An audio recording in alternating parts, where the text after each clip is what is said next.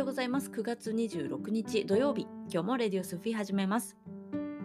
えっと、気づくと9月末ですか？あの、2020年始まってもう9ヶ月が終わろうとする、しているわけですね。なんて早いんでしょうってもうね、何回も言っちゃってますけれども、もう今年は本当にコロナから始まりっていう感じでね、あの、私たちなんかお店1ヶ月、丸々ね、1ヶ月営業自粛っていう形にもなっていたし、あの、月数足りないんじゃないのっていう感じではありますよね。な感覚的にです。えー、まあそのね、お休みの時はそれなりに充実させてもらってですね、あの他のやれること、やることに時間を使えたので、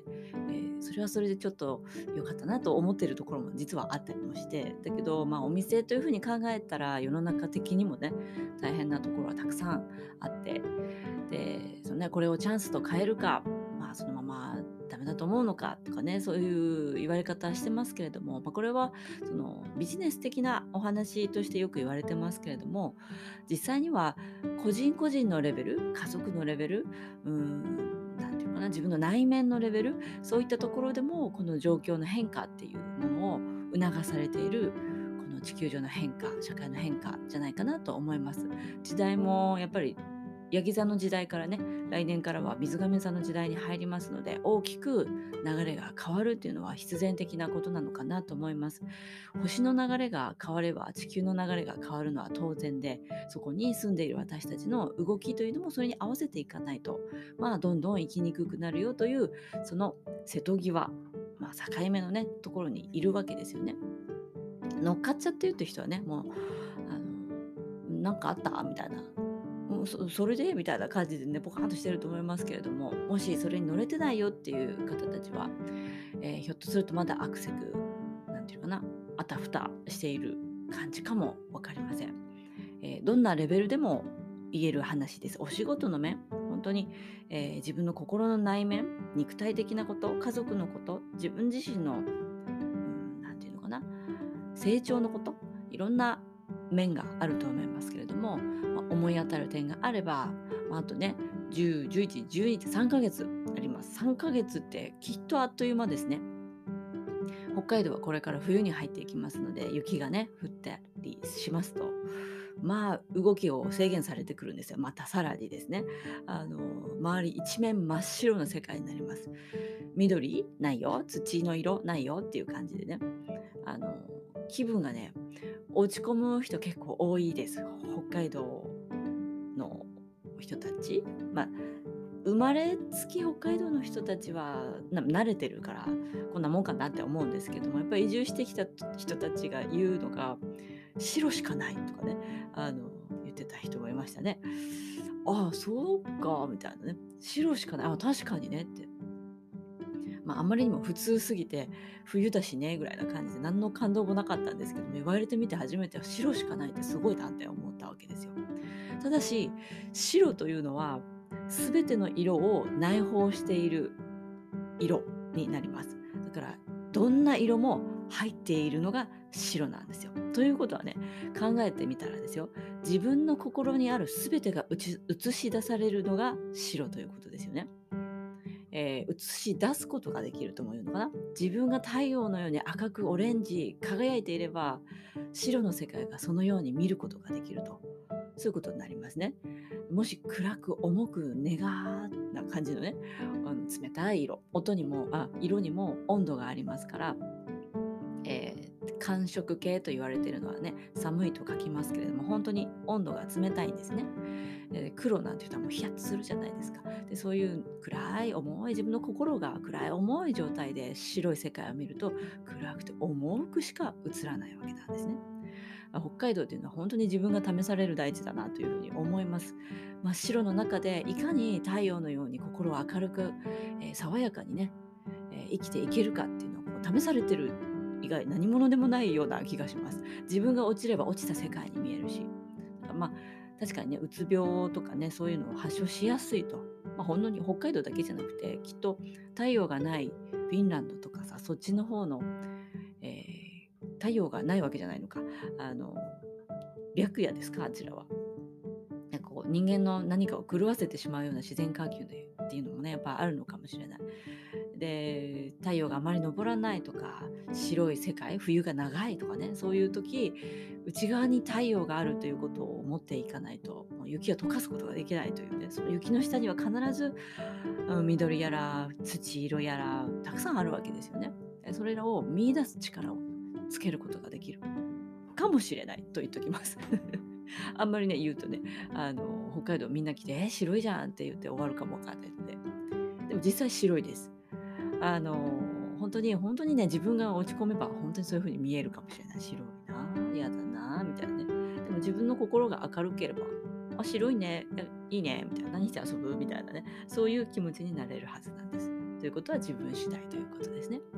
えー、まあ言い訳のようにも聞こえますけれども、まあ、白い世界それもまた神秘的と私は思っています。やっぱり北海道生まれなので冬の時期も好きなんですよね。寒いですけど、できれば山だけに降っていただいて、えー、地表あの 私たちが住んでいるところはねあまり降ってもらわなくてもいいんだけどなとは思います。不便だから やっぱりね、えー、吹雪とかになってくるとなかなかこうあちこち出かけられないよってねいうこともあります、えー、まあ、良い面を取っていけば吹雪の感覚いついつぐらいに吹雪が来るなと宇宙の流れを読み取って用事はさっさと先に済ませましょうとかね そうそういう動きができるかもしれない。あんまりねさっさと済ませましょうではよくないとこの間お話ししましたけれども、まあ、目の前にあることを精一杯やっていくと宇宙の流れっていうのにも乗ることができます。宇宙の流れっていうのは天気の流れでもあるわけですよね。だからもうどうしてもこの重要な、まあ、用事を本当に晴れの日に動けるようになっていきます。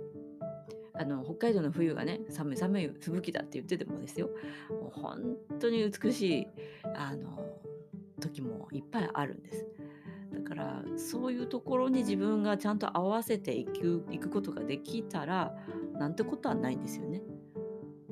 あ冬だねあそうだねあ綺麗だねで終わるかもしれない。もう全てが自分次第っていうのが、まあ、自然はね見せてくれますね。対相手だと人間ね人間だとなかなか相手の都合も入ってくるでしょうから難しいところあるけど対自然ってなったらねやっぱり自分ありきなんだなっていうことがねよくよく、まあ、思い知らされる人もいるだろうしあ納得する人もいるだろうしなかなかいいね自分ずいぶん登ってきたわってね思える人だってたくさんいるんだと思います。えー、そんなことをね、えー、ぜひ北海道で試してみてはいかがでしょうかという移住のおすすめもしておきます。えっ、とね、昨日はね、すごい朝、えー、7時からですね、あのスイスの方に遠隔ヒーリングをするということで、まあ、Zoom でつながらせてもらって、そしてカナダのね、かなえさんにもお手伝いしてもらって、これ、時差で言うと、え、ー、と、カナダがマイナス7時間、日本からね、マイナス7時間。で、ん？違う、今何て言った？スイスは、えー、マイナス7時間、カナダがマイナス13時間ということで、日をまたいでいるわけですね。で、これ地球一周ぐるってするんだって、ガナエさんが教えてくれたの。で、この地球一周の状態で遠隔ヒーリングが行われたっていう、なんて世の中は進んでいったんでしょうか？地球の裏側。うーとかね、全然違うところ。時間だけが違うけれども同じ地球上の中でこうやってつながれて、えー、霊気のね愛情は癒しのエネルギーを、えー、そちらの方に皆さんの方に、えー、渡すことができるっていう、うん、すごい時代だなと思いました。えそれがあの、まあ、遠隔ヒーリング自体は本当にもう十何年前からやってるんですね。で距離関係ないですので、まあ、地球の裏側であろうが隣のお家であろうが2階と1階であろうがこれ関係ないんですよ実を言うとね。周波数の世界は距離というものは関係ないのでつながろうと思えばすぐつながれます。ただまあ昨日は Zoom というのをね使わせてもらって、えー、もうご挨拶ができたっていうね。それすごいなって思っていや面白い世界になったなというふうに実感をしました。本当にありがとうございました、えーまあいろんなねお話もあったんですけどもここではちょっとね言えないよね。うん、だけど本当に皆さんの、えー、健康とね幸せをお祈りしています。なんかこの周波数このここで喋っているラジオの周波数がすごく役に立っているというメッセージメールなどをたくさんいただくんです。よかったなってすごく思っています。そのためにやっていますのであの言ってる内容がわからないっていう人も結構いるようです。それはよくわかります。あのブログの時代からそれ言われ続けてきているので、喋ってる時にやっぱり周波数ある一定のエネルギーが私の中に降りてくるんですね。で、台本なしで用意スタートでこうやって喋らされると。私が普段生きている感じと少しやっぱりちょっと違う喋り方をしているのが自分でも感じていてだからこの間自分があのエネルギーアタックで落ちた時に喋、えー、りながらね自分の声を耳で聞いてますのであのイヤホンしながら自分の声を、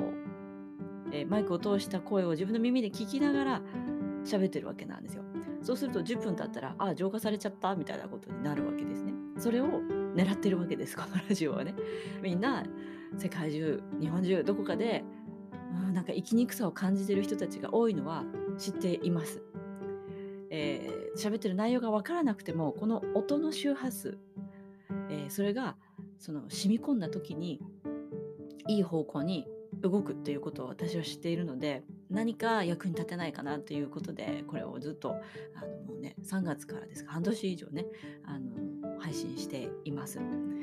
えー、聞き続けていると周波数がいい状態になっていきます。するともう一度聞き直していただければ言っている内容がわかるようになると思います。あの周波数が違うといくら日本語でもわからないっていうのは私も経験済みなんですよ。本当に、えー、霊気を始めた当初ですね泥沼の中を這いずり回って生きていた頃です。まあ欲望の世界にもいたでしょうしエゴとかなんだろうもうおどろおどろしい泥の中をね這いずって生きていたわけなんですよ。でも生きにくい。でもどうしたらいいかわからない。もう八方塞がりで視界もすごい狭いよみたいな。頭も痛い背中も痛い。あもう最悪な時代があったわけなんですよ。まあ、そんな時に霊気に出会って、まあ、お勉強していくんですけれどもこう一気にねレベルの高いものをポンと目の前にした時にですよえ？って思ったんです。私日本人だったよね。日本語わかんない。それは音じゃなくて文章だったんですけど例えば、まあ、前にもお話ししたことあると思いますけども物理が苦手な人が物理の難しい本を読んでいてもね日本語は読めるけど理解できないじゃないですか。な何言っちゃってんの？この本は？みたいなねそういう状態に普通の言葉なんだけどなんか陥ったんですよね。でまあその感じが悔しかったわけですよ私は。えここに書いてある内容、まあ、霊気のね心のことです。私が今こうやって普通に喋ってる話なんですけど理解ができない。どうなってるの私はと。まあ、当時20代後半だったわけなんですけどそれなりに人生いろいろそのと年なりにね生きてきたつもりだけどなとね思ってる。まるでえー、英語がわからないのに、えー、英語の文字を追っているような感じ？読むことはできるんだよね。でも意味がわかんないなと。それを日本語で感じてしまった時になんて自分はやばいんだとね 当時思ったわけです。理解できないってどういうことって思って。まあ悔しかったわけですよ。周りを見渡したらふんふんとこうね理解してるような人たちもいっぱいいるわけなそんな中でものすごい落ちこぼれ感を感じ悔しかったからね。すごい勉強したんです。でいろんな本も読んだしいろんな、実践も続けたし継続ほど自分の力になるものは本当にないです。やめたらもう最後 終わりっていうのをすぐ感じるんですよ自分が。ちょっとやりました。なんかできた気になってちょっとサボってもう一回そういう形のものを目の前にするとまた分かんなくなってる。あこれは周波数が落ちてるってことなのねと自分で理解をしてえー、また勉強し始める。サボるとすぐ落ちるっていうのを当時は自分が周波数が落ちたとかっていうのは自分で感じることはできませんでした。その当時はね。今はわかるけど。でもその理解できるできないっていうところで自分を判断していったんですよね。それでやっぱ継続していくと本当に理解できるようになってくる。そしてやればやるほど自分の身になっていく。ね、いっぱい物食べたら自分の身になっていくじゃないですかそういう感じと同じです。食べれば食べるほど自分の身になるのと同じであの実践すればするほど自分の身になっていくんですよ。だから頭で分かるっていう理解するっていうところにまず一回入るかもしれないんですけどもそれがちゃんとその後腑に落ちていきます。腹落ちするっていうやつです。そしてそれを自分の言葉として話せるようになります。それまではもう聞きかじりっていうんですか？見て聞いたことを人に言っている。自分でも理解できてないのが分かりながら人に喋っている状態っていう時代もありました。ちょっと恥ずかしい状態。なんか自分自分のこと自分で言われてるような感じっていうぐらいの、えー、状態の時もやっぱりあったんですよね。だけど、まあ、続けていくことによって本当に芯からね理解できて自分のものになっていきます。だからこのラジオもな何言ってんのかな？っていう人結構いるみたいなんですよね。だけどあの周波数あのこれは聞くだけで音であの伝染していきます。いい周波数が。なので、えー、人間は響き合っている周波数が変わっていくとあの理解できることを思考することが変わっていくのでもう科学で証明できてるのかな？この辺は。うんまあ世の中全ては波動でできていますよっていうのは科学で証明されています。だからできているとは思います。なので、ま自分をね人体実験のようにぜひね聞き続けてほしいなと思います。過去配信の方も何度も何度も聞いていけば理解できる日が来ると思います。昔ブログをね書いてた時もなんかよくわかんないと。だけど音が聞こえるっていう風にね言ってくれた人がいましたね。今そのブログちょっと更新は止まっているんですけれどもソワウェブログのソアニエレイキ .com だったかななんかアドレスさえ忘れてしまったというとあのインターネットの渦の中には入ってるんですけどえーと、そのブログを読んで全然そのスピリチュアルとかヒーリングとか全く興味ない人私自身に興味を持ってくれた人がなんかブログを読んでくれたとあの会った時にね教えてくれたんですね。なんか書いてる内容全然わかんないんだけどテンポが音のように聞こえるねっていう風に言われたことがあってうんそうそうなんだっていう感じで、えー、言われてました。だからきっとなんか音に乗せるっていうことを音の周波数、まあ、そういったものも言葉の抑調みたいな感じでね出てくるんだと思いますね。それででよくわかんないけどすごい読んでて気分がいいとかね気持ちがいいというふうに言われたんですよね。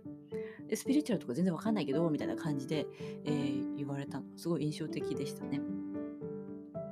えー、そういうのもやっぱりあります。音っていうのはその音差っていうのを知っていますか？音楽昔音楽をやっていたっていう人は